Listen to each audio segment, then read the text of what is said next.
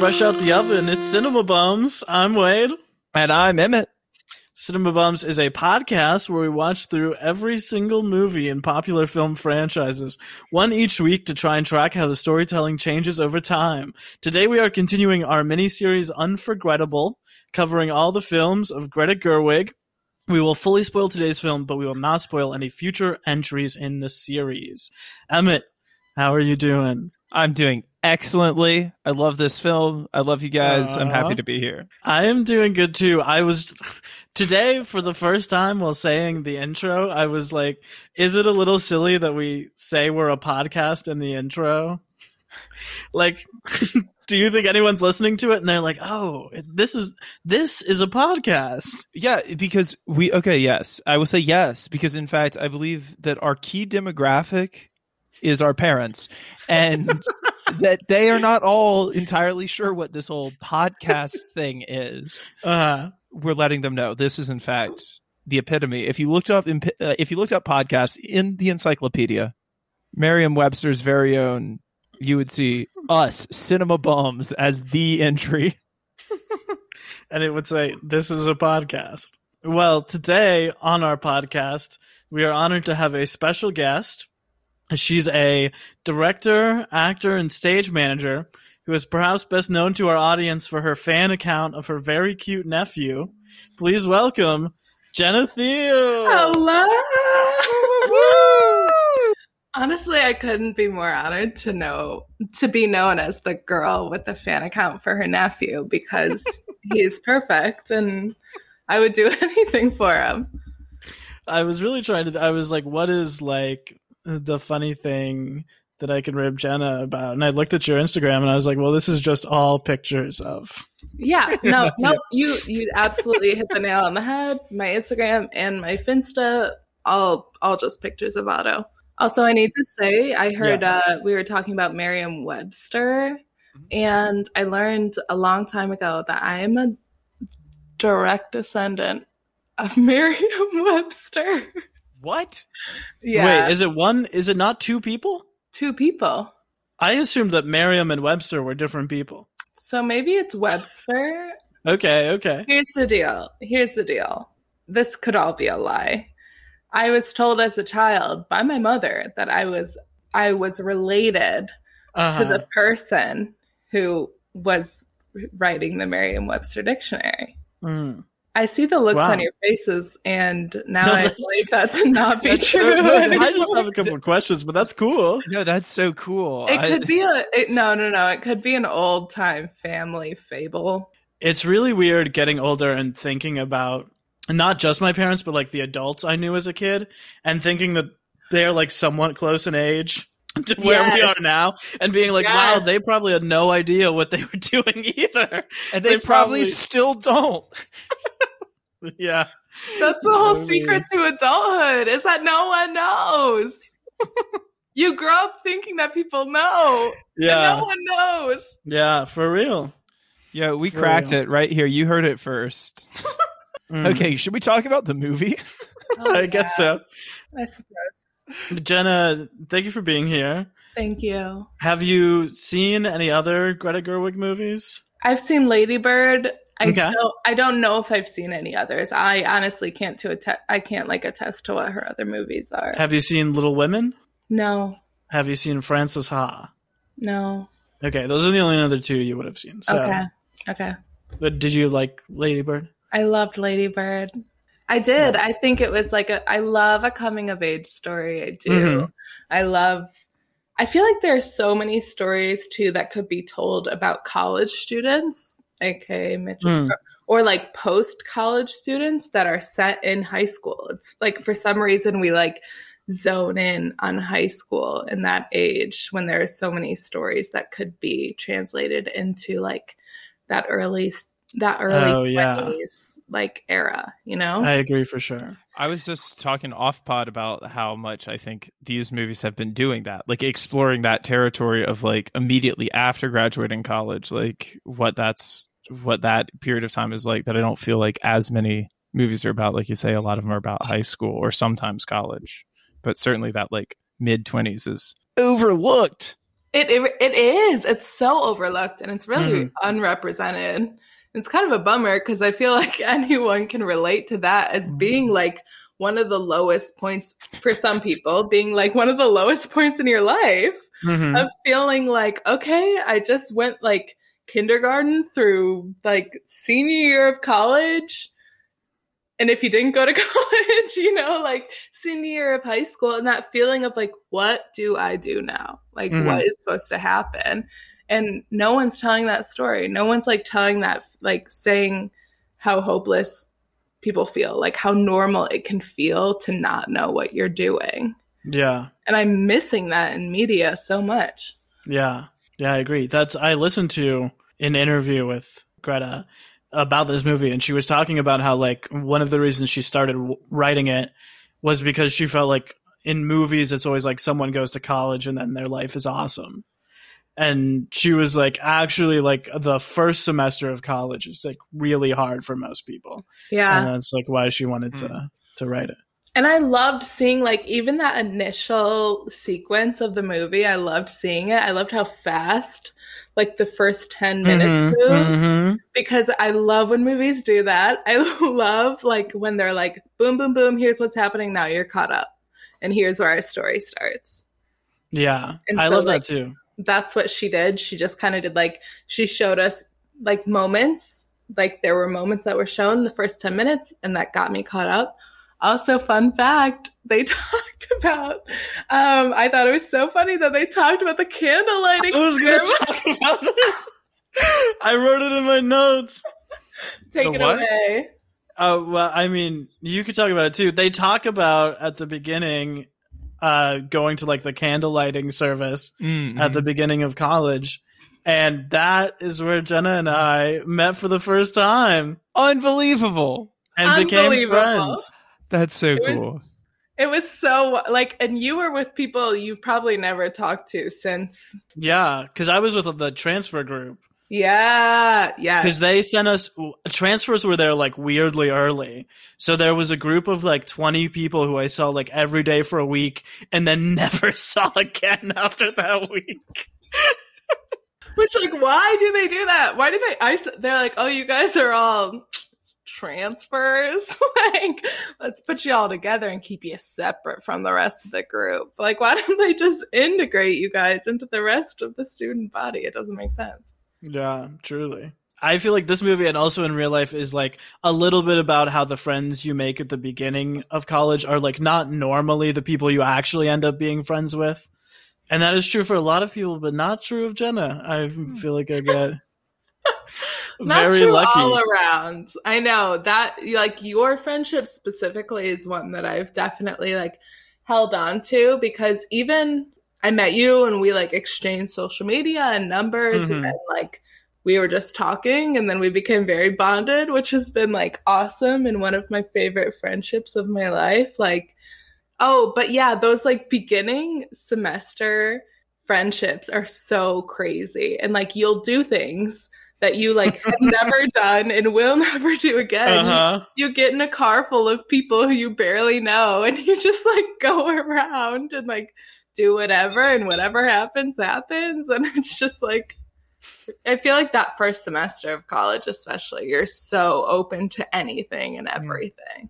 And I feel like there are a lot of like groups to like freshman groups that you're a part of where you meet these people yeah. and then you become friends with those people but then like after that you never see those people again and that's kind of how you make friends early on and yeah. also i feel like you are just like throwing yourself at anyone like trying desperately to make friends and to like explain who you are to other people emma did you go to college yeah. What was how did this movie reflect your freshman yeah.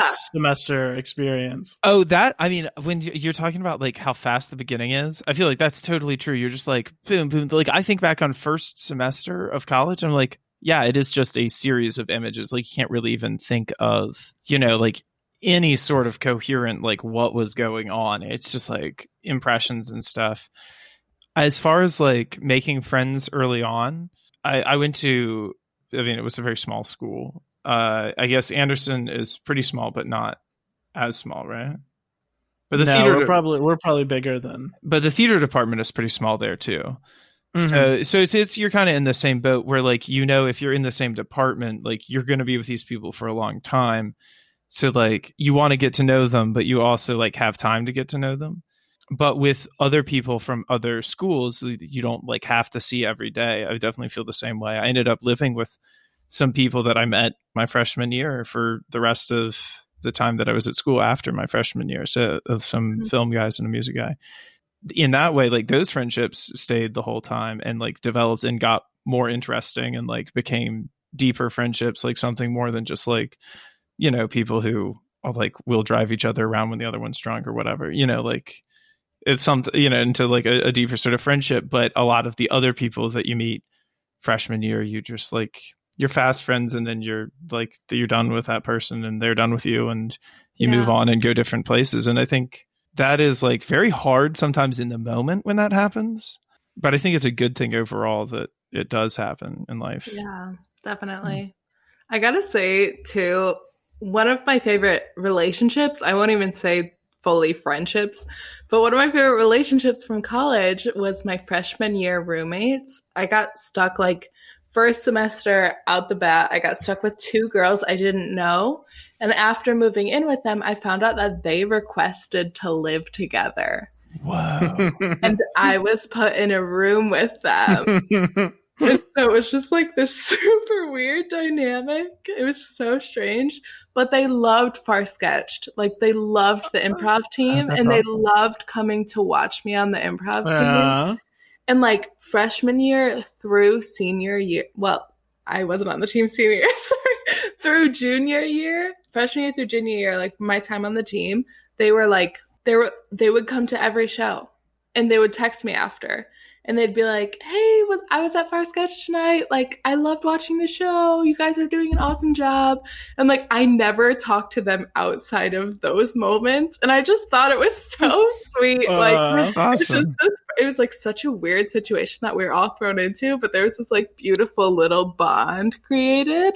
And I feel like that that's all it can be in college, you know, like you have one bond with someone and the anytime you see them, even if you don't hang out with them, it could be like, "Hey dude, what's up?" because you guys bonded over that one moment. And Mm. that's so special and new to like Mm. each and every person. Mm. I had the mm, kind of the exact same thing happen where I ended up the fourth in a group of three dudes who had all requested to live together.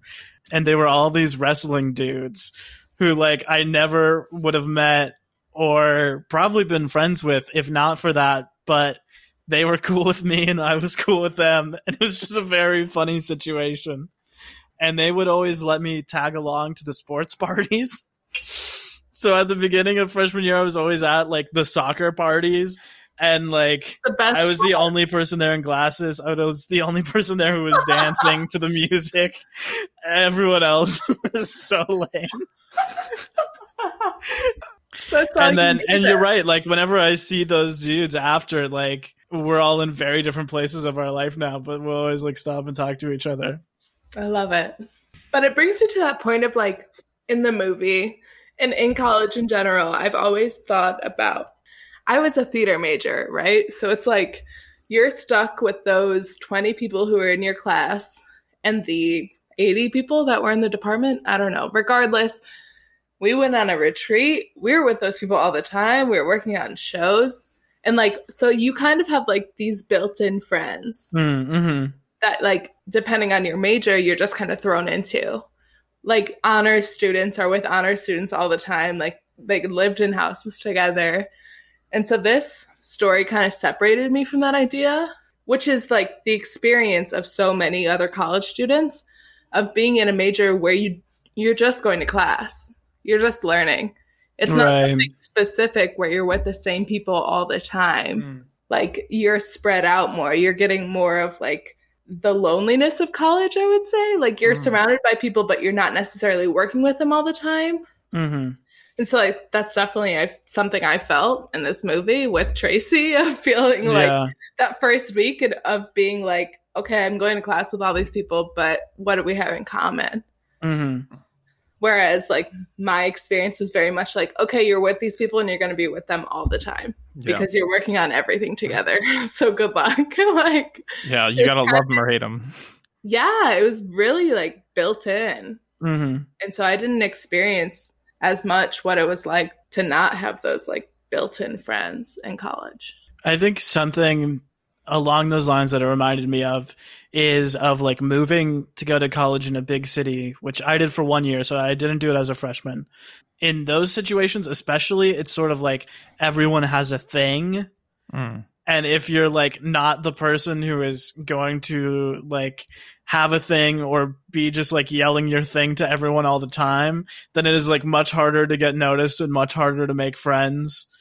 And I feel like there is this aspect of like everyone like searching for like their brand or like Yeah. whatever is going to be the thing that other people will know them by and like selling that image as much as possible.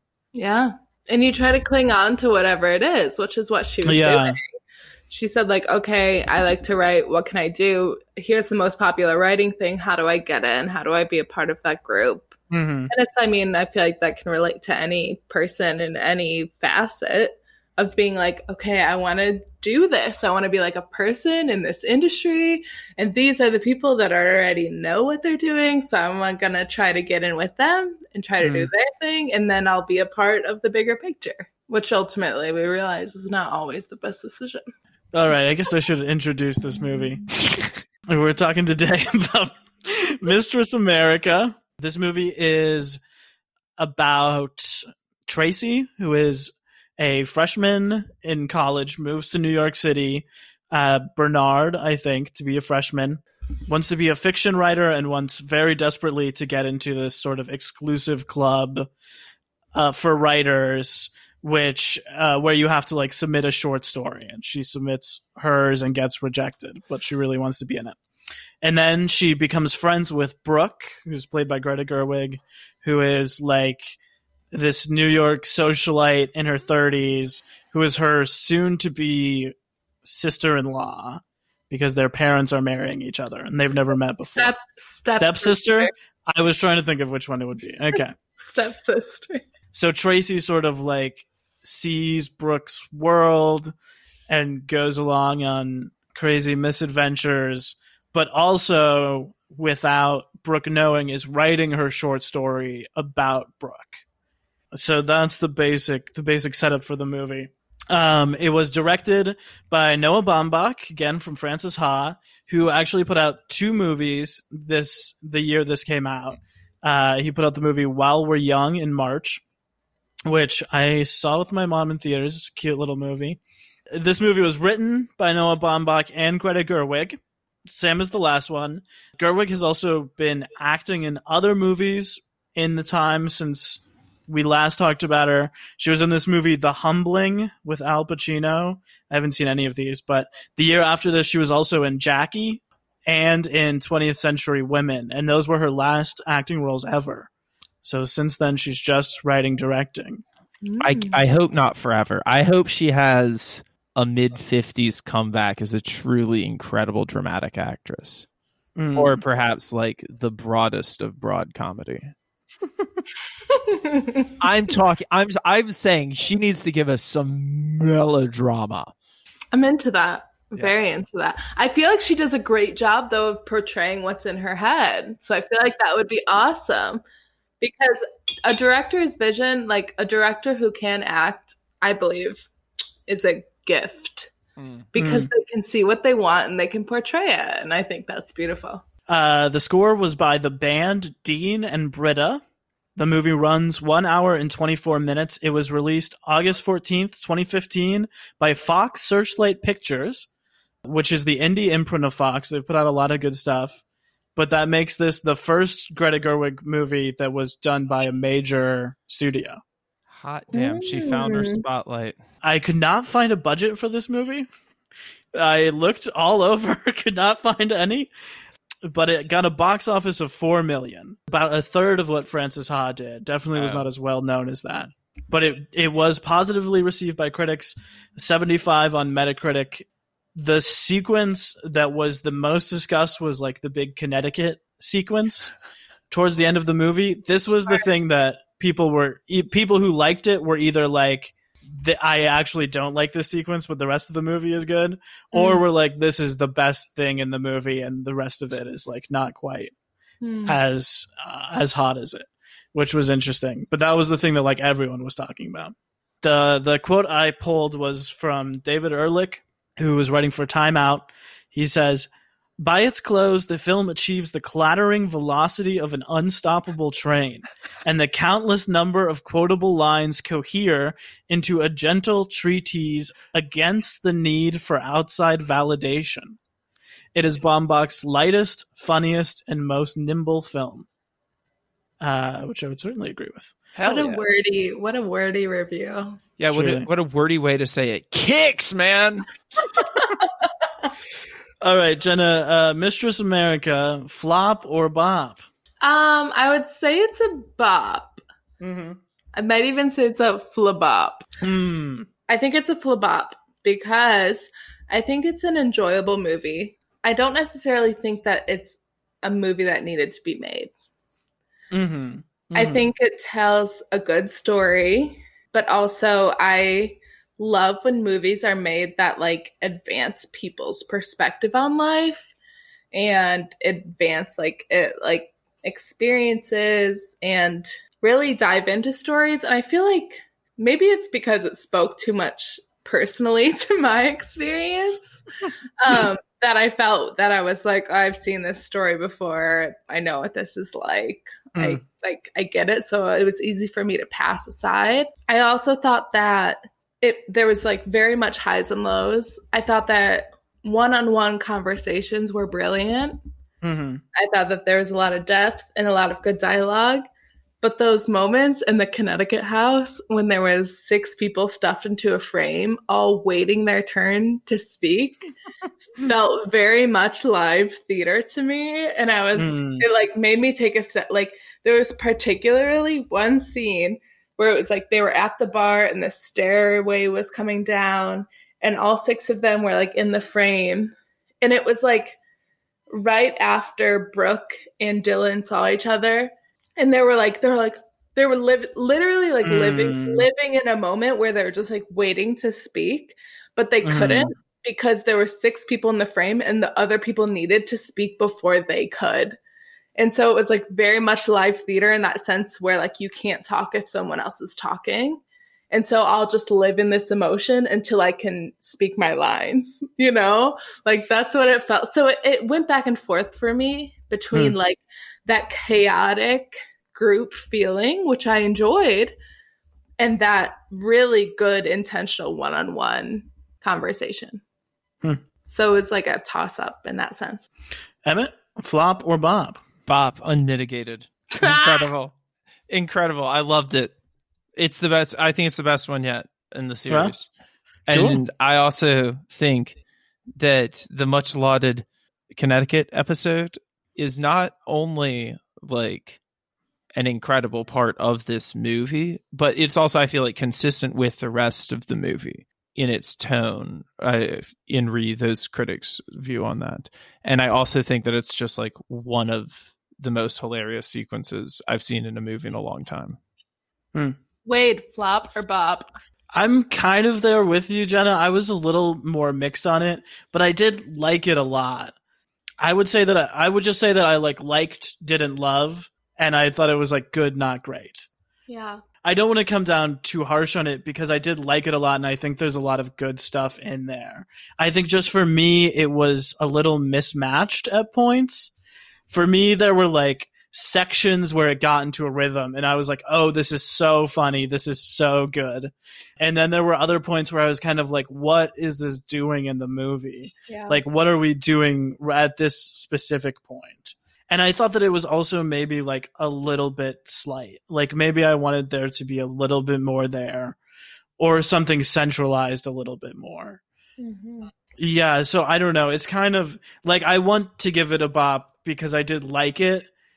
And I certainly liked it more than Nights and Weekends, which I gave a bop to, um, which was one of the earlier films. And I think it's a much better film than that.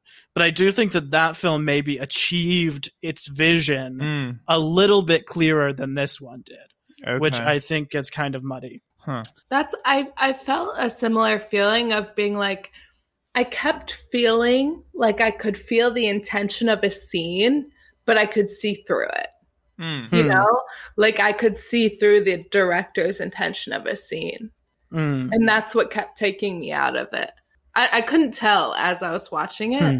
if if I was honestly like correct or incorrect in feeling those emotions of like, is this supposed to be a little over the top and like satirical, or is it supposed to be like a serious human moment? Hmm. Because a lot of the moments felt a bit satirical, especially in the Yeah. Connecticut house. I am not sure about the tone because I think it's too. It's like okay, no, I do, I do actually, I do have some thoughts on this. It's going to be a dive, so Let's do it. Um, I think that this movie is incredible because it is bookended by the writing of uh, our young protagonist Tracy. Hmm. So the whole book, the or the whole movie can be taken as her short story, or like can be like taken as like the short stories pulled from the events of this whole thing in some way, and that this could be some sort of retelling of it. All of the Oh, stuff that's just her by herself is or like just her and the college stuff is very much one tone. And when you get um, greta gerwig's character involved it becomes this like kooky comedy. Like it's a tragedy for greta gerwig's character but it's like this kooky satire of this lady and like all of her weird friends. And in when it comes to the connecticut house and it's the girl's college life intersecting with this weird like over the top ritzy lifestyle that her older sister character i mean she's not really her sister at that moment but like that character is, is involved in. You see the character relationships mirrored in the adult generation with the college kid generation. It's the exact same thing going on like the jealous wife and the jealous girlfriend and this guy who like wants to be with the cool interesting girl versus like the wife that or like the one that he's with right now um it's like there's an interesting thing going on there. And then it's all like very brightly colored i feel like when she's whenever she's involved in it um greta gerwig's character. And then it, at the end it kind of like goes back into that more drab feeling even though Hmm. it, or it goes not even like drab but just more like teen teen angst coming of age story. Because you get like 10 minutes of that at the beginning and like 10 minutes of that at the end and i think it ends being tracy's movie and it begins being tracy's movie but the whole weird tone thing is that in the middle Hmm. it is tracy's movie of like greta gerwig's character's life you know what i mean and like when she says you stole my life like i really feel that is like that's Hmm. kind of what's going on in the movie uh structurally you know Yeah, I totally. I mean, and that's where I totally agree because I I agree from that perspective that it's a brilliant movie, and so I I have an issue with it. Be, like my only issues come at, because of like uh dialogue moments or Mhm. satirical moments. But when I look at it from that perspective of it being part of her story, it's like, Mhm. whose perspective are we coming at, right? Mhm. Like, are we just watching that as an unobjective third party? Are we watching it from someone's experience? And that's kind of hard to tell when Mhm. you like really get into it. Hmm. But like, I fully agree from Tracy's perspective. I feel like uh, I I related to a lot of it. A lot of my college experience really like on a most levels of the story. Like Hmm. when you come into school as a freshman or sophomore and you meet someone and you're like, you are the coolest person I've ever met. Like, this is amazing. I'm doing so many cool things. I'm going to clubs and shows and I'm meeting people. And it makes you feel like you're on top of the world and you're on top of the world with that person. So you're like, how do I do what they did? Like, where do I get to that point? And so, and I was reading something about this film of of like of like Tracy fell in love. Tracy fell in love with this life that Brooke was living. Tracy fell in love with Brooke and the idea of her and like and like how that was happening. And I did the same thing in a different sense. And and it came to that point of like you'll do anything for them. You'll fight for them, you'll defend them. And I feel like Tracy was very much doing those same things for Brooke. When hmm. it came to like the presentation in the Connecticut house of saying, like, well, this is how it's going to happen, this is what it's going to look like. And so you're standing up for this person that you, in turn, actually don't even really know because that person was trying to present the best parts of themselves to you. That person was saying, like, oh, like, you're new to Chicago. Let me show you, you let me show you everything. You're new to New York. Let me show you everything. Like I know people. I like know the scene. Like I know what to do. Mhm. And so it becomes addictive. It becomes addictive and it also like lets you get an insider view of what it could be like. And so like she decided to take advantage of that insider view. I, what? I take that back. I wouldn't even say she takes advantage of it. Like she's a writer and she saw what she saw and decided to write about it. And honestly, I don't think it was wrong at all. Which is why I thought that the outburst at the end of the movie was interesting. Mm. I thought it was a little wrong, maybe in just not talking about it. Although I know that that's like a hard thing to talk about. When I so I when I we got to that part, my like first thought was like, who hurt you, Noah Baumbach? Like who wrote about your life Yeah. and pissed you off to him and Greta? But then I was like also thinking about it later, and I was like, their individually their most successful films, I feel like are all very personal, like about their Mm, real life. mhm. Like Squid and the Whale is about his parents' divorce, him during his parents' divorce, Marriage Stories about his own divorce, Lady Bird and Frances Ha are obviously about like Greta Gerwig's own life growing up Mhm. or like hugely inspired by those things. So then I was almost wondering if they're like looking at the other side of it, like imagining what it's like to be one of the other people connected who they're writing about, or if they're just like taking a more nuanced view. I mean, I'm not, I just wasn't totally sure where the movie comes Yeah. down on writing about your real life, like turning people you really know into characters. And I felt the same way when it came down to that scene Mhm. where everyone in the house, like all these random characters, Mhm. basically were in the house disagreeing with Tracy. and I was like, what? I was like, what is this? I was like, am I supposed to be on their side? because I was like, because of the fact that five or six people are disagreeing with me right now and are on what was her name? Mamie? We're on Mamie Claire's side. like it, it made me feel like I was supposed to be on her side, but really like my heart was absolutely with Tracy of being like, did she really do something that was that bad? Hmm. Yeah, I agree with you with that for sure. I I was like in that moment, I was like, oh yeah, I'm gonna side with Tracy no matter what because all these terrible people are telling her what's what. I'm like, nah, no, no, no, no. Somebody needs to stick up for her. I think that might be intentional. Because it does feel, it Yeah. feels like the movie is kind of on her side. Yeah, yeah, Yeah. talking about the performances, and I guess this goes down to the tone. I felt like Gerwig was doing kind of this like 30s, 50s showbiz marquee weird. She was doing like, you know, like the hello boys. Like she was doing this sort of accent and lilt and She was like, at one point, she was like, "You got a honey," and I was like, yes, No yes, yes, yes, yes, yes. And no one else in the movie is doing it.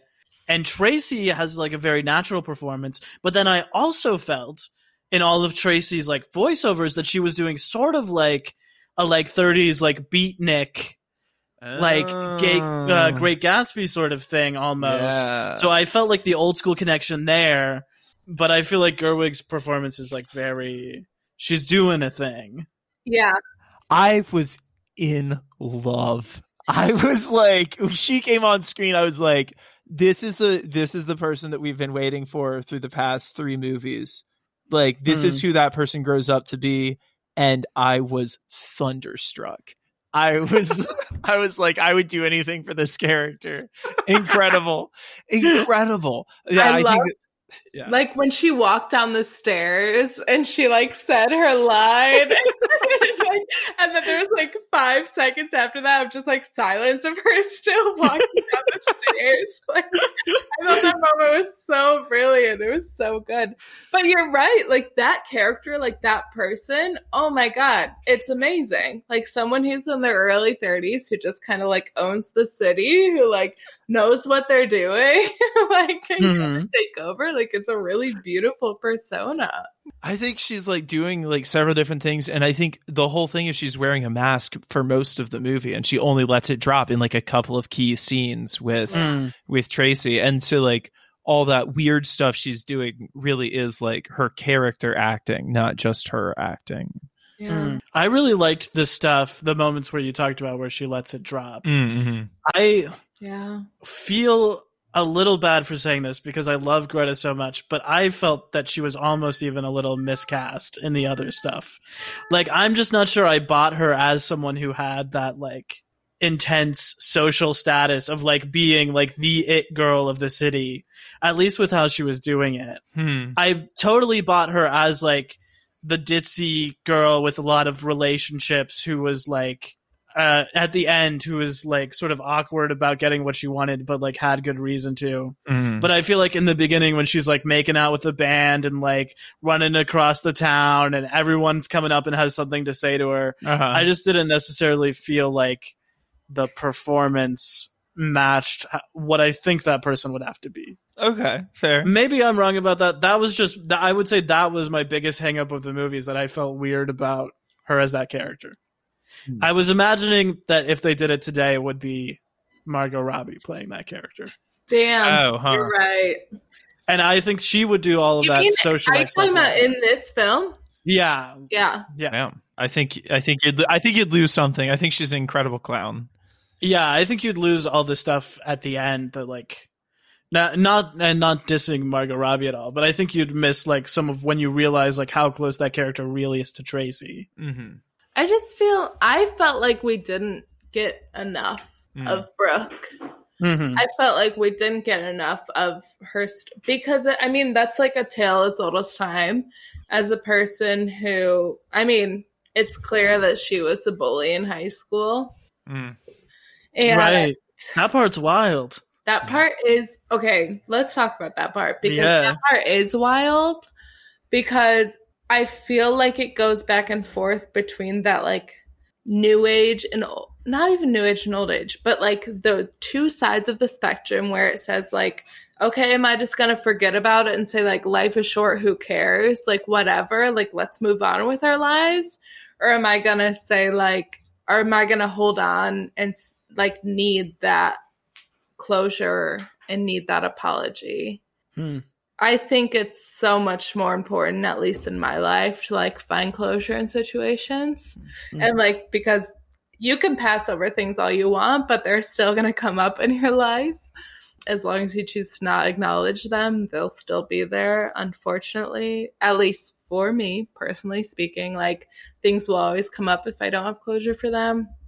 So I absolutely have respect for that woman who come came up and decided to say something and to mm-hmm. speak up and to speak her mind. And I think that scene, like, I mean that that scene told me everything I need to know about Brooke.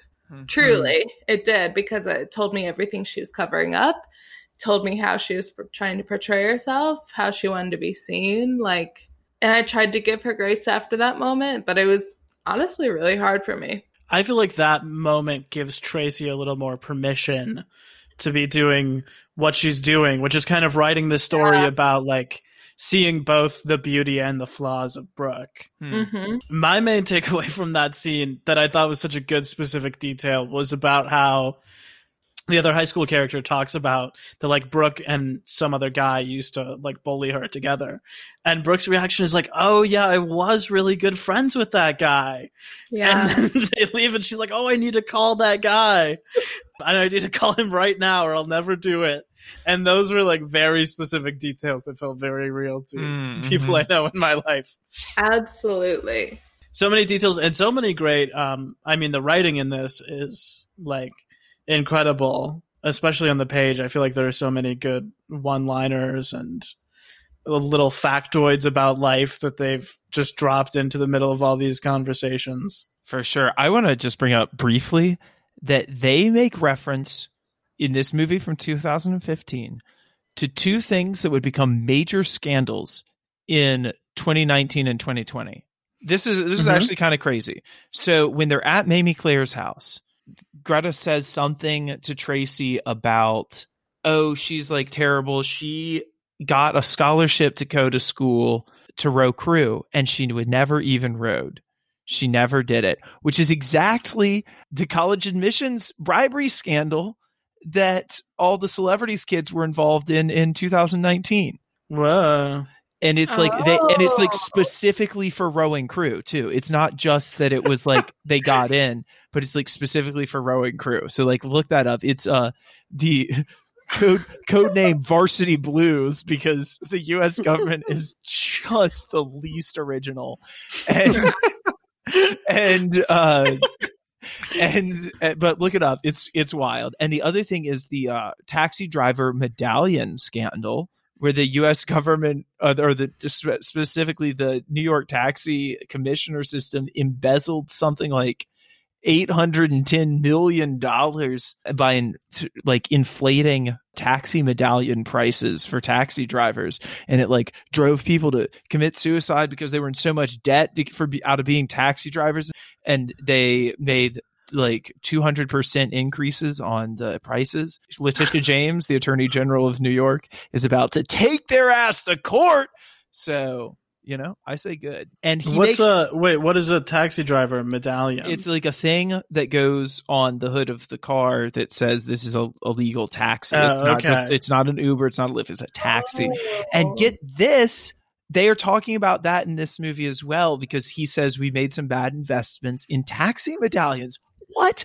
Okay, oh. so Greta oh. Gerwig is like five years ahead of her time in this film, predicting stuff. She is on the deep truth train. She knows yeah. what Disney was up to in China. Okay. she knows. Uh-huh. and someday she's going to release the Greta Gerwig Simon Kinberg edit and tell us why Disney created the coronavirus simply to oh, destroy the box office of New Mutants. There, it's done. My magnum opus. Been in the plan all along. Uh, uh, lots of discussion about Twitter in this movie too, which I obviously yeah. know had been a thing since like the late aughts, but yeah. would only grow in how well, much we had to talk about it.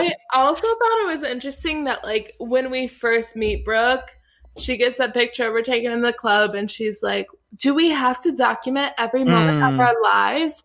And then not like not even a scene later, jumps to I love social media. It's awesome. It's a way we can document our lives. like what is I mean, and I, I feel like it's a an honest millennial jump there mm-hmm. too of like mm.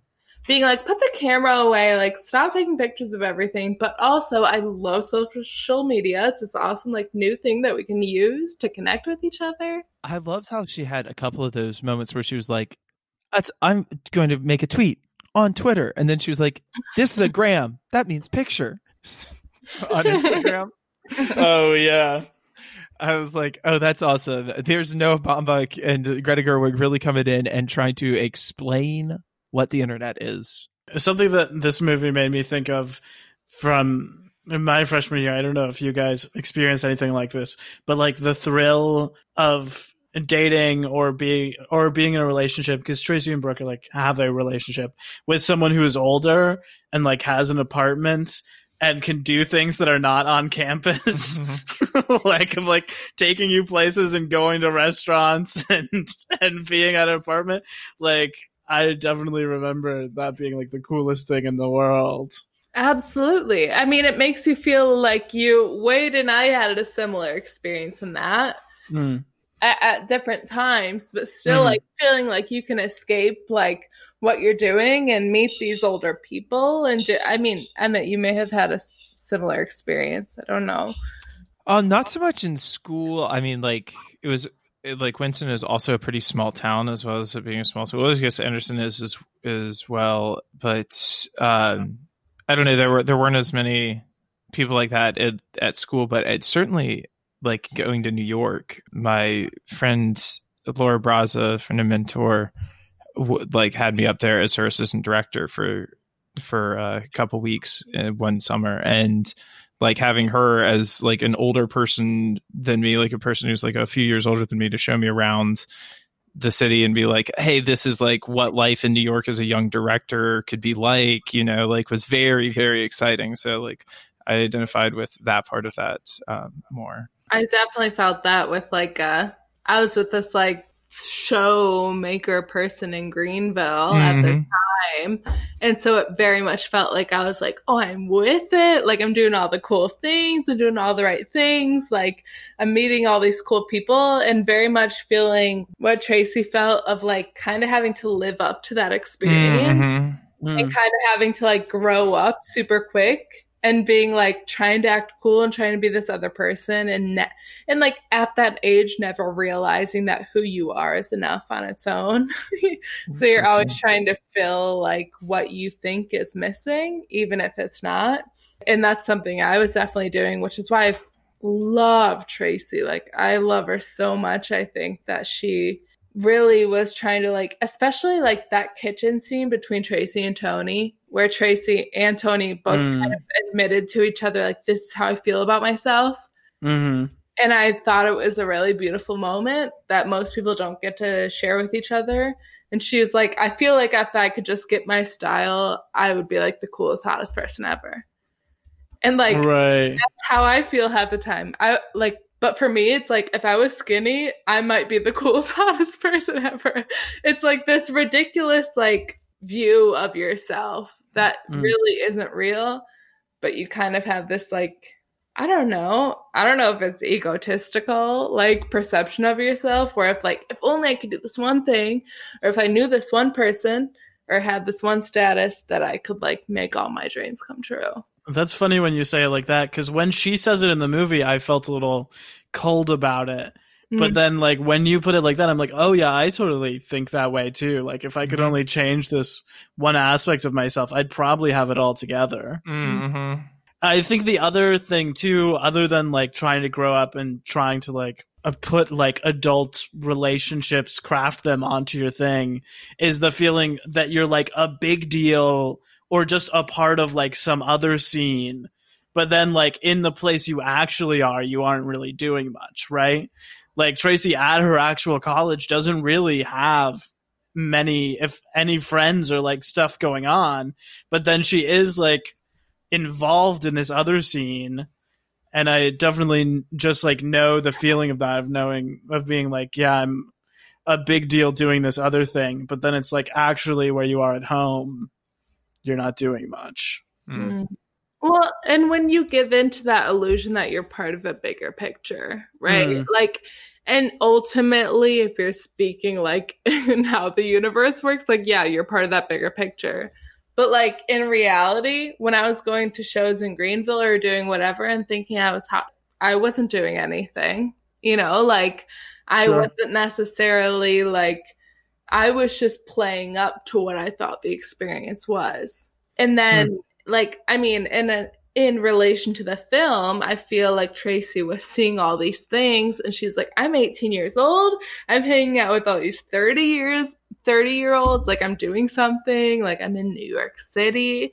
But then when you take a step back from it and you see Brooke's life kind of like crumbling before your eyes, you're like, oh, it's not really that much. Mm because it like yeah. brings you into that older perspective of being like, oh, I thought that this person had it all together. I thought they knew what they were doing. But then I feel like Tracy's author mind very much held on to that and mm. like held on to that story, which is why I don't think she was in the wrong at all. Like I think her author mind really took over and saw the story of what was happening. I think we see a, a little bit from Brooke's perspective too. Like I think she can tell that Tracy is really into her and looks up to her, and she is kind of like performing up to that in a mm-hmm. way. And also, I think being like inspired mm. and pushed by that too. And that's sort of the same thing from the flip side, right? Where Brooke is maybe not like she doesn't have what she keeps saying she wants, which is like to have her life together and stability and sort it out and stuff. But then all of a sudden she's being looked up to as being really cool from like someone from the outside world, even if it's just a college freshman. And then all of a sudden she's like trying to put her stuff together. There's also something interesting. I didn't even think about this till this moment that Brooke like wants to go to college, right? That Brooke like feels very deeply insecure about having never gone to college Mm-hmm. and then feels like so much validation from Tracy being this freshman at this really smart college who is like infatuated with Brooke. That's really interesting. Yeah, I hadn't thought about that either. But she was like, in some ways, Brooke is actually like a year ahead of her in like standard life goals. Hmm. You know, like here's this Oh, lady yeah, who's just yeah. been like, if she's 30, that means she's been just like screwing around outside of high school for 12 years and not Hmm. seeming to really get a lot farther other than that she can like wear nice clothes and like somehow pay for for nice food places. And I think if we're tying it to modern times, is modern. I mean, it's six years later. it's not that much more modern. Yeah. But it's really tying into because 2015 is when the film came out. And so I think about like, I graduated high school in 2014. Mhm. Went, my freshman year was 2014 to 2015. And so you are really tied into that like Gen Z millennial turnover. Mm-hmm. Right. And so I think it's a lot easier in that age, especially when you look at like 2012 to 2016. It's a lot easier for millennials to kind of like draw in that late uh, millennial, early Gen Z era to be like, look at what we're doing. Like, my life is Mhm. glamorous. I'm living in New York City and it's like that weird crossover of like social media and like posting too much about your life or like not Mhm. knowing when to post Mm. enough. And so it's like a very interesting commentary on like what that looks like. And so that's where I think that Tracy's a great like combination between the two because I think that she totally falls in love with like the idea of Brooke's life and it being glamorous and her knowing people and going to parties and opening this restaurant and like her life being really glamorous, but then also seeing the reality of the situation and of being like, I feel like her life is going to fall apart. I can understand Mhm. that it's not really built on much and that it's not going to last very long. You know, Yeah. like, and I feel like that's where like the reality comes in because I feel like a lot of true millennials were able to get tricked into like the good feelings of social media. Mm. And I feel like a lot of Gen Z is able to distinguish of being like, I understand that this is social media and I understand that this is my real life and my problems. Mm. We're gonna um, dive into some of our regularly scheduled segments here. I have almost nothing for the behind the scenes drama this week. There was like truly not much. Oh, the the biggest thing is that this character of Brooke was originally a minor character in an entirely different movie Oh, that Gerwig and Baumbach were writing that never got made. And they were just like, we really like Brooke. What what does her movie look like? And that's how they started writing this movie Mm, for her, mhm. which I thought was Wait, interesting. That That makes is sense. so much more frustrating because we really could have liked Brooke. I could have liked Brooke so much more if she didn't turn against Tracy in that moment in the Connecticut house. But I think you see that in the end because she has the she has the story and she's been reading it and they sit down together for Thanksgiving and it like like I think that's what that is. Mm, okay.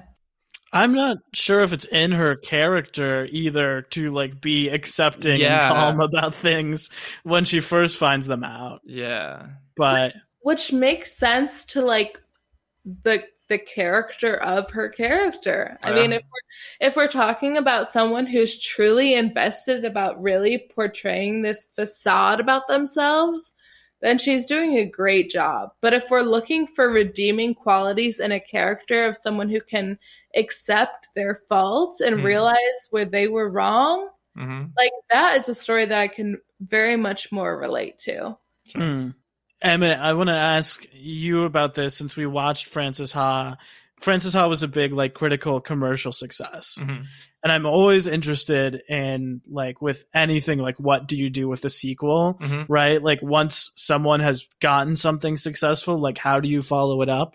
And I think this one is interesting as sort of like the big swing, Oh, like yeah. messy follow up. Yeah. Like not trying to do the same thing but bigger, but instead like taking a real left turn. They're like, what if Frances Ha never like gets beyond where she is at the end of that movie emotionally, and in Hmm. fact drops back a couple of steps while keeping all the quirky weirdness, and then ten years later meets some young protege. In that movie, she's she's much more sincere and much realer of a person than she is in this movie. Well, I think the movie is much more sincere. Well, yeah, that's true.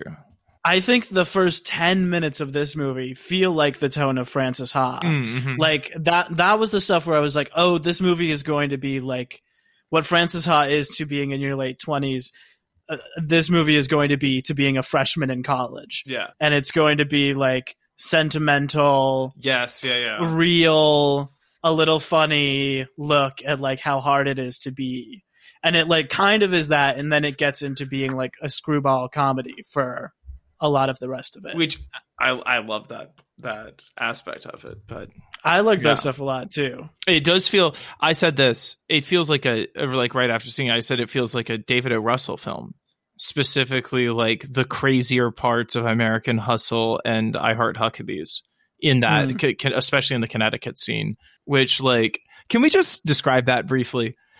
They Please. they roll up at this g- dude's house because they're trying to like get some money off him to get her They, restaurant they going. being Brooke and Tracy, Tracy's friend and his And Tracy's friend's girlfriend. girlfriend. yeah, and Yeah. she- and she says as they're walking up, "Oh, we're all coming.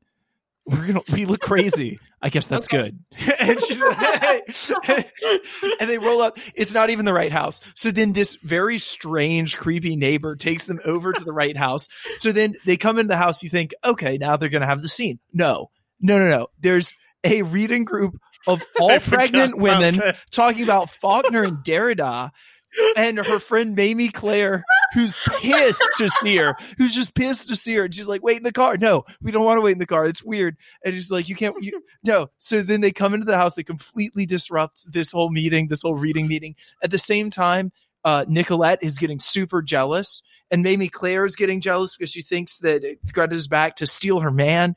And there's like all of the character relationships are like patterning off of each other. And there's this this other woman, Karen, who's just there waiting for her husband, and she's just an observer in this whole thing. And the, by the time you're at the at the end of it, there's like six different people on screen. They're all like having these weird conflicts with each other, and it's all like strangely tied together. And it culminates in them making her give a pitch on a stage, like cold, absolutely cold. Um, yeah. it's incredible. I love it. Which I loved. It it truly felt like a part one and a part two of a film. Mhm. Like I loved part one. I loved the New York City feeling. I loved like owning the city, being a 30 year old badass who just like knows what she's doing. And then as soon as she stepped in this into this like suburban Connecticut part two of the film, it was Uh-huh. like a totally different feeling. Like Uh-huh. it totally Yeah. disconnected. Jenna, who do you think the protagonist is? Tracy. I would agree. I also believe that it's Tracy. I agree. What do we think that she wants? like truly especially because they were at a private school this film like transported me in the first 10 minutes of like feeling Hmm. like i was in my private school talking about who's going to convocation and the candlelight ceremony and what we're doing like Mhm. and so that immediately made me connect to her and obviously that's part of my own experience but regardless i think that she's the protagonist because we see her at the beginning of this experience struggling. I like having a real hard human experience with the first couple le- like weeks of freshman year of college and what that looks like and how to connect with people and what to do and what events to go to and what's cool and what's not cool. And we see her true intent at the very beginning which is to get into this club and which is to write, which is to make friends. And that's why I see her as a protagonist. She's trying to get what she wants while also doing the right things. We see her like even as soon as she meets Brooke, like trying to help her and like be her friend and like holding her coats and like buying her dinner and all these things. So mm. I think she's trying to do what's best by her and by Brooke. It's like this complicated, like I want to please you and please myself situation. I think I would say her immediate goal throughout most of the movie is getting into the society. Mm. Like I think she definitely wants friends too, but I think it is like by those means is what she's most focused on, mm. which is why she makes some of the decisions she does throughout. And then I think we see her make the change at the end after she has uh, gotten into it, gotten what she wanted, where she realizes like, oh, this wasn't actually what I needed, I guess. And it's interesting that we see Tony so more easily like let go of that dream. Hmm like we hear from Tony that he also like wanted to come to this school to be in this club and they're both like striving for it. And then Tony just sort of finds like you know re- regardless of how healthy it is like a meaningful relationship and then he just like then isn't as fixated on still doing it as she is. I feel like. Mm the thing that she does over the course of this movie is she finds her style. She talks about that if she could just find mm. her hmm. style, oh. but I think she finds it in writing and in her style of life rather than in her like style of clothing, which I think is when she says it. I think that's what she you you assume yeah. she means. But yeah. I think this is a, a, a movie about like learning how to live your own way. Mm. Um, and that, that is what she does over the course of this movie. In the be- at the very beginning, we were talking about how she's kind of struggling to make friends at college, but the reason she's struggling to make friends is because she's so much herself. Because she's like interested in things, because she is the one going to the convocation. Like she is just like doing her own like weird kind of quirky thing. And when she gets involved with her older sister, she kind of falls into the background and becomes an observer character. And the observations that she writes are copying her sister character, not just in like taking events from her life, but copying like kind of the tone in which she speaks. You mentioned earlier how she kind of has that 1930s style to like the the way that she's talking, which is very similar mm-hmm. to like cribbing from Greta. And so it's not just her life events she's taking; it's like the style as well, and it's kind of mean, and that's why it comes across as mean, and that's why it's so upsetting to her. She's being Greta's in the that moment being revealed to herself as she would describe herself if she were another person, which is a very traumatizing event, especially mm-hmm. for someone like that. Uh, Tracy realizes that that was hurtful and that that's not the way that she wants to live. She feels bad. She gets into the club with it and then she feels bad about it. She lets it go. She goes back to her sister, even though there's nothing really there to connect them anymore not because not even so much because she needs it but because she knows they need it together. And there's all this stuff with the the old guy the old uh, psychic.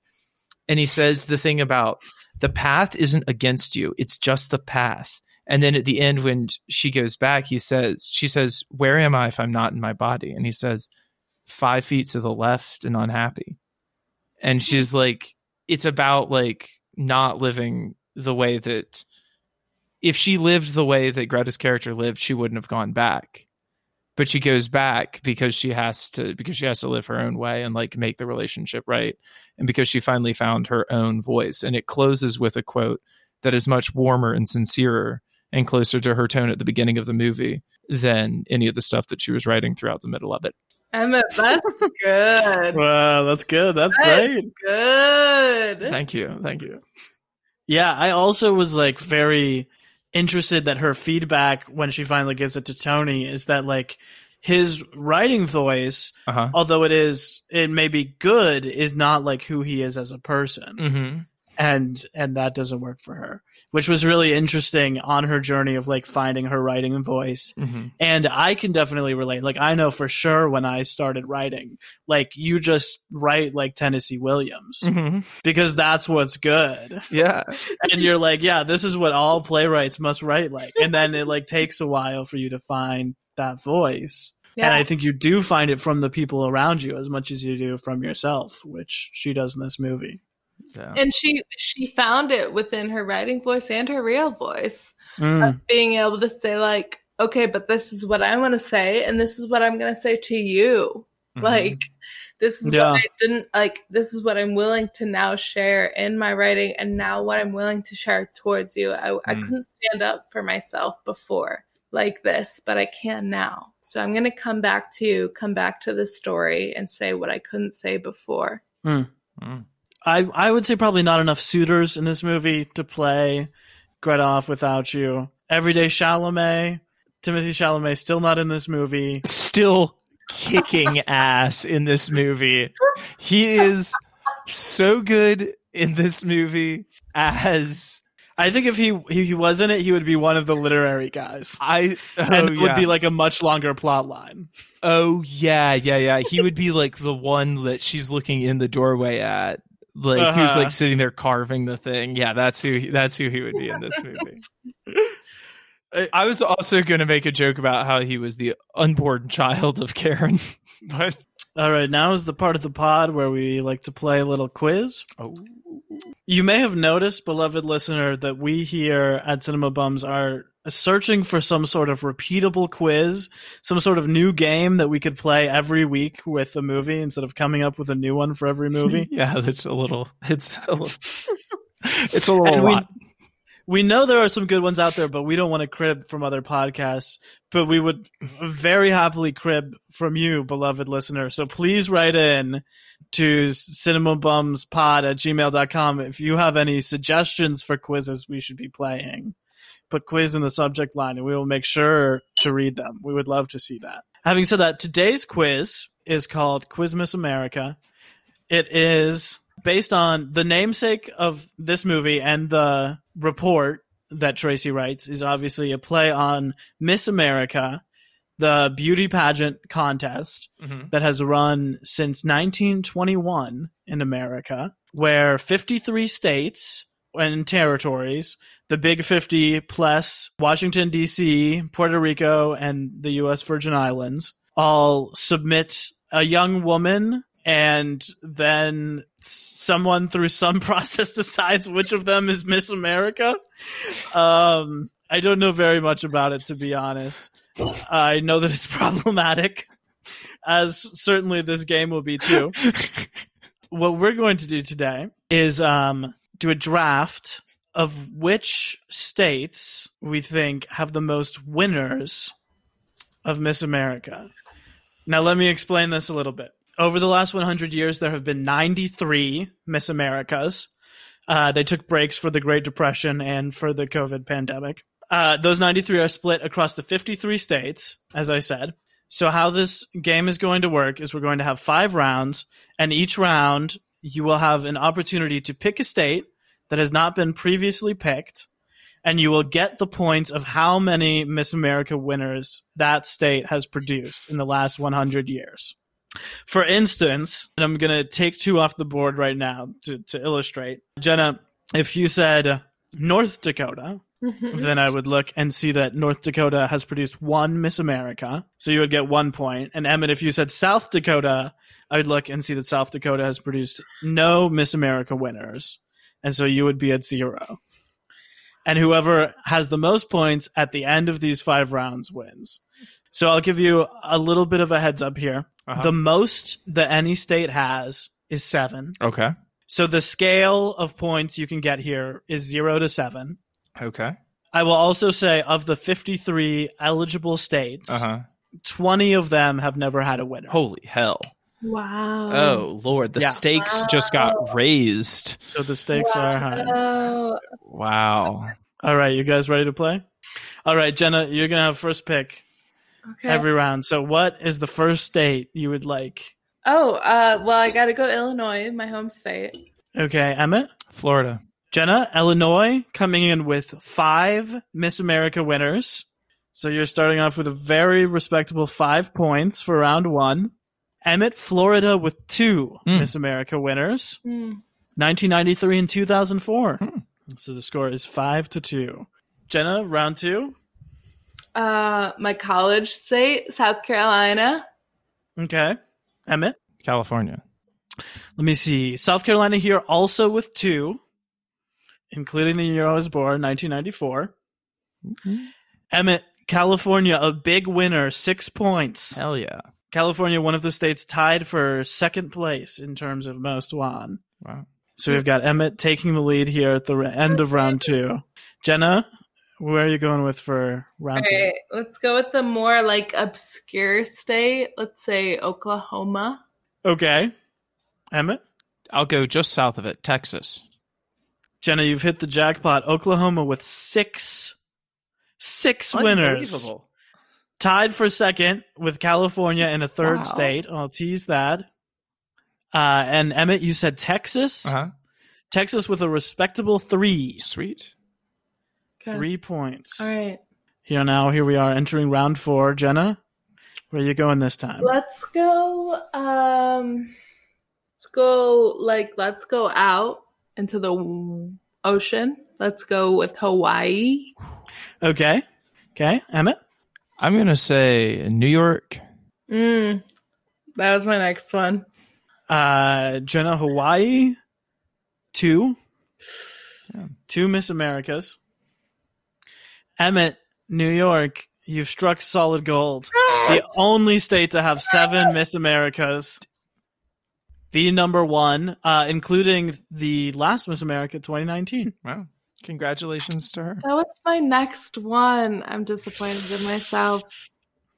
The score is currently Jenna 15, Emmett 19. So still anyone's game here as we enter the last round. Round five. Pick carefully is what I would say to both of you. Most of the big one I'll say the I'll say the big ones on here are we've we've done the New Yorks, we've done the Californias. The big ones left are maybe as surprising to you as Oklahoma was to me for being high up on the list. So you each have one more pick. Jenna? Um, let's go Washington D.C. Okay, okay. Emmett? Well, I'm gonna go with my favorite state, the state where all the women are strong, all the men are good looking, and all the children are above average. North Carolina. All right. Jenna, Washington, D.C. with two. Mm. Emmett, North Carolina with one. Oh. Only one. 1962. Wow, that's a Long time ago. long time ago. Okay, well, I I'd like to abolish this system now.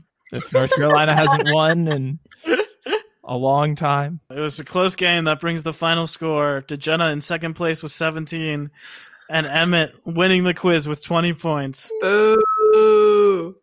Congrats to both on the game well played. Um, so it's New York in the lead, and then all tied for second is California, Oklahoma, and Ohio, oh whoa, oh. each with six, which was interesting. Oh. And tied for third, Illinois, which we guessed, also Michigan and Pennsylvania, Mm. all with five. Honestly, it makes me wonder how much they correlate to their house seats. Like, how that's interesting. What is the correlation to the House of Representatives to how many Miss Americas each state has won? It's probably pretty similar. Okay, Jenna, who is your MVP OTP, your most valuable player other than the protagonist? Your favorite character other than Tracy or Brooke in this movie? Oh, okay. I think that I loved Dylan.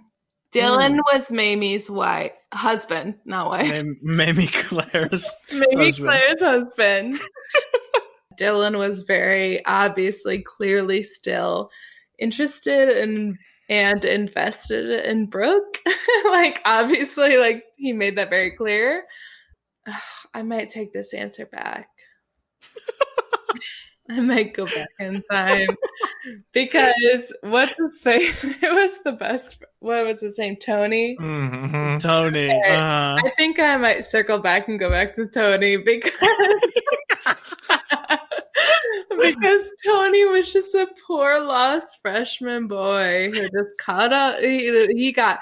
I could count on five hands the freshman boys in college who got caught up in a girl and who didn't end up with her, who got so caught up just like in their relationship and someone they met and they thought that they'd be with for the rest of their life. And that is exactly what, to- okay. Yep, I take back my whole answer. Tony is my answer. got caught up in this freshman year relationship with a girl who is much too controlling for him. And like that is classic freshman year girl behavior. I experienced that through all of my college life. Like I was holding much too much accountability to whoever my partner was. And I 100% okay, I can't say 100%. I 70% stand by what Brooke said of like, there's no cheating when you're 18 years old. I think everyone should be touching everyone. because now that I'm 24, I would absolutely say I think everyone should be touching everyone. I think you just like take absolute freedom of your life in that point, and I think you should do whatever you want. Like I think there should just be less accountability of relationships. I don't think there should be like that's just like that's mm. just the part of me that's coming out. I don't think that there should be as many like serious relationships in college. I think college should be more about figuring out what you like and who you like and what you want and what you mm. like and like all of those different factors. I think, especially in the Christian college realm, we take we take relationships way too seriously. and I think that that was happening with Tony of being like, well, this girl likes me and I think I like her. And like, I don't know what to do. So Tony goes with my MVP mm. of non protagonist characters. Emmett, who's your MVP? Oh man, this is this is tough. It's like so many people in this movie. I've like I've loved I, I cannot stress enough I loved every single performance in this movie. I was mm. like, this is just exactly what you need to be doing right now. Even when her mom came in at the end. But I would have to say mm. that Mamie Claire is my number one MVP. she comes on screen and I was like, the oh. heel oh. turn. I was like, I was like, oh, oh, this is a totally different kind of movie now. I was like, mm. I was like, oh, this movie just got exciting. Like we are about to we are about to be served some drama. It was she was like she comes on and there's tension and you're just like, oh, oh, they're gonna have it out before this the, before this film is done. Like it is all coming to light, and she's been built up since like the very beginning of the movie, but you don't see her until like at least halfway through. But you've been hearing her name about the T-shirts, and she stole my boyfriend, she stole my fiance, and like when it happens, it's like. And it just like the way it unfolds, and she even like gets that moment at the end where she comes in and is defending Brooke at the end against Tracy too. So she's like got mm. nuance to her as well. I love her, love her just incredible. There's that like slow zoom in on her sinisterly smiling at one point. when oh, when man. when oh god. When her husband goes up and like does the very awkward kiss on both cheeks to Brooke right after oh. the presentation and then stands oh. there and like nods knowingly to himself.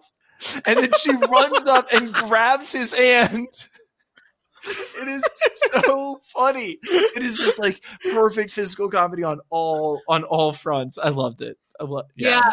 Well, I, and that like plays into the brilliance of like Act Two, as uh-huh. I would call it this moment. Like the physical comedy was absolutely mm. on point in Act Two of this film. I think it was brilliant. Wade, what's your answer? Well, I agree with Emmett that this movie is full of MVPs, and since I have last pick, I want to give a special shout out. Not to all. I don't want to go down the list. We don't have to talk about Karen. We don't have to talk about Kareem. They're all so good. I want to give a, sh- a sh- quick shout out to the the psychic who is so good mm-hmm. so and who looks like a guy, right? Yeah. And I looked him up, and this is the only thing he's ever been in. He's never been on screen in anything else. I think he is maybe a psychic in real life. He's incredible. but he's so good in that moment. But my MVP, who could it be but Nicolette? Uh, who could it be but my queen Nicolette? Uh, I have nothing but love for her. Just unbelievably good. Played by a young Jasmine Cephas Jones, who plays, of course, uh, Peggy and Maria in Hamilton. Excellent in Blindspotting, which is one of my favorite movies of the 2010s. And Showtime has a spin-off about her character in that movie that's going to be a TV show coming what? out, which I'm so excited for. Wow. So I love her as an actress, but my love is not founded on that. I didn't even realize till the credits rolled that it was her because this is like three or four years before she does anything else. Yeah. She just cracks me up. I think she's so committed. I think her comedic skills in this movie are unbelievable. She has my favorite line reading in the whole movie, which I cannot possibly repeat on this podcast, but is during a scene where um, Tony answers the phone because Tracy is calling him to ask about what type of pasta she could buy while Nicolette and Tony are in bed together. And um, Nicolette's response to it is unbelievably good. I I love her MVP. And it's like it's so grounded. It's like a funny thing to say, but she means it yeah, she has such conviction. Like, you know, like if you were really knew her, it would be horrible. But like, I also love that she gets dragged along for the road trip, like that she becomes such an important character. I was gonna say that's where I disagree because I uncomfortably too much find myself at this intersection of Nicolette and Tracy. and I don't know what to do about it. so I hate Tracy. I hate Nicolette, but I love Tracy. So to me, like finding these parts of myself intersecting, and I'm like, I hate this part of myself that was every part of Nicolette. And I love mm. the parts of myself that was every part of Tracy. Mm. Bro, it's too deep. Damn. Jenna, what are do you have any final thoughts? as we wrap up the conversation on Mistress oh, yeah. America. I okay, wait. This isn't necessarily a complete thought, my final thoughts, but this is what I wrote down in my notes. One, the film has a very satirical attitude. Two, ethereal soundtrack. Mm. Three, I don't think that this is a movie that needed to be made, but I do think that it would make a gorgeous book. Mm. Those mm. were my three final thoughts that I thought to write down, write down at the time. I like that. Emmett, final thoughts on Mistress America? Where'd she get my phone from? oh, another one of those details, baby. That cracked iPhone. so good. Um, I loved some of Greta Gerwig's lines in this. I just want to run through a couple of the better ones. She says, mm-hmm. "Don't be incompetent." To Tracy when she is like doesn't know how to make coffee. She's like, "I don't know how to make coffee," and she's like, "Yeah, you you spend two minutes with it, figure it out." I'm like, "Yeah, absolutely." Then she says, I'm going to be worse off now than I was before I started trying to achieve stuff at one point. I like that one. Um, she calls Nicolette a goth housewife. And um, is there anything more on brand right. for me to fall in love right, with than a god housewife? he says, she says at one point, her dad's like, "What are you going to do for Thanksgiving?" And she says, "I'm gonna probably going to end up doing something depressing but young." And I was like, "Oh, that hits home." My sister and I one time spent Thanksgiving in a Denny's in in Asheville because we were too poor to go home and too poor to get any other kind of food, but just like sit mm. in the mm. Denny's and feel sorry for ourselves and for some bad eggs. That is the 20s to me. So, yeah. so like, I feel it.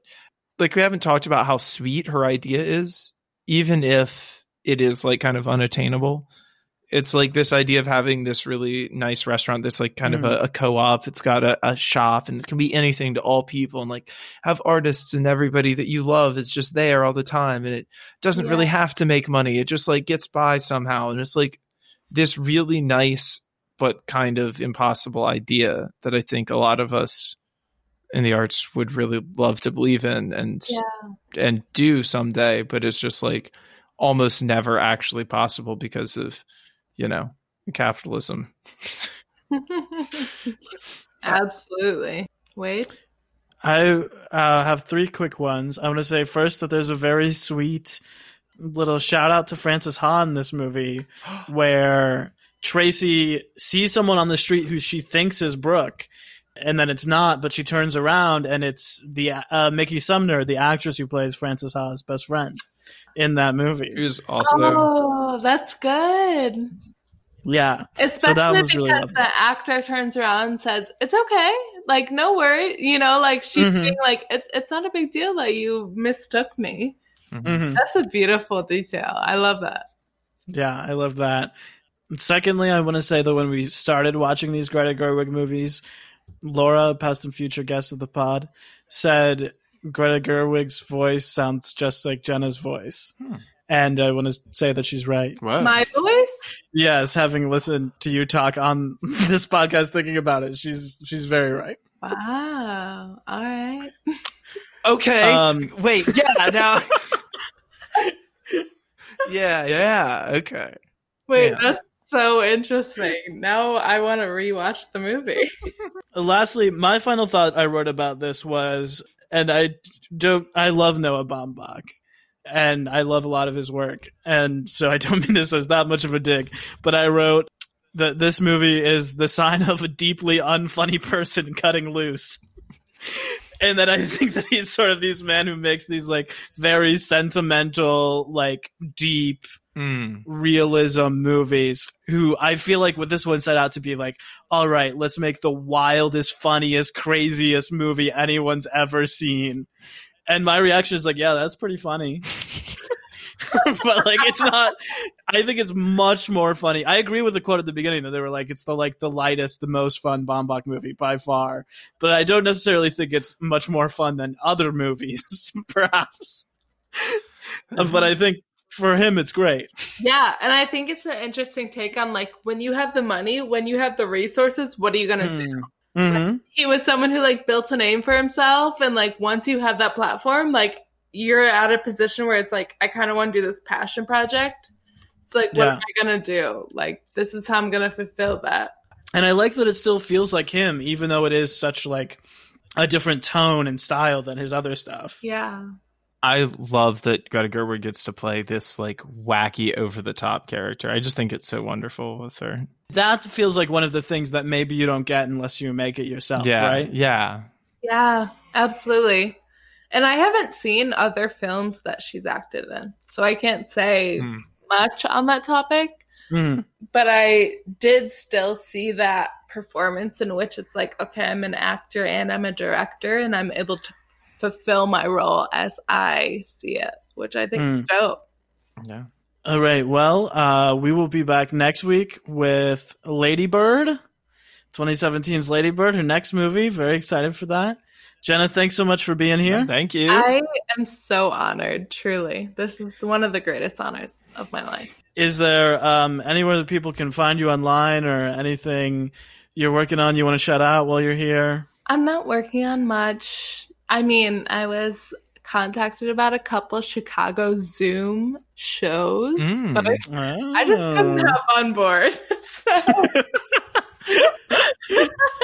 if you really want to follow my life, you can follow me on most platforms at Jen Doe Thi T H I.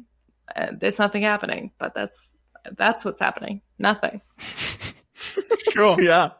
Absolutely. Same here. Uh, okay. Well, thank uh, thanks to both of you. Love thank you guys. You for having me. It's been an honor, truly. Oh, absolutely. Love you guys. Bye. Good night. Bye. Cinema Bums is a production of DKG Podcasts. It is created and produced by Emma Temple and me, Wade Lawrence Holloman. I also edit and mix the podcast. Our theme music is by Zane Holloman who you can find on Bandcamp, and our show art is by Autumn Beckner. Our social media is managed by Laura Bennett. If you like what you hear, please tell all your friends and leave us a five star review on Apple Podcasts, the two best ways to spread the word about our work.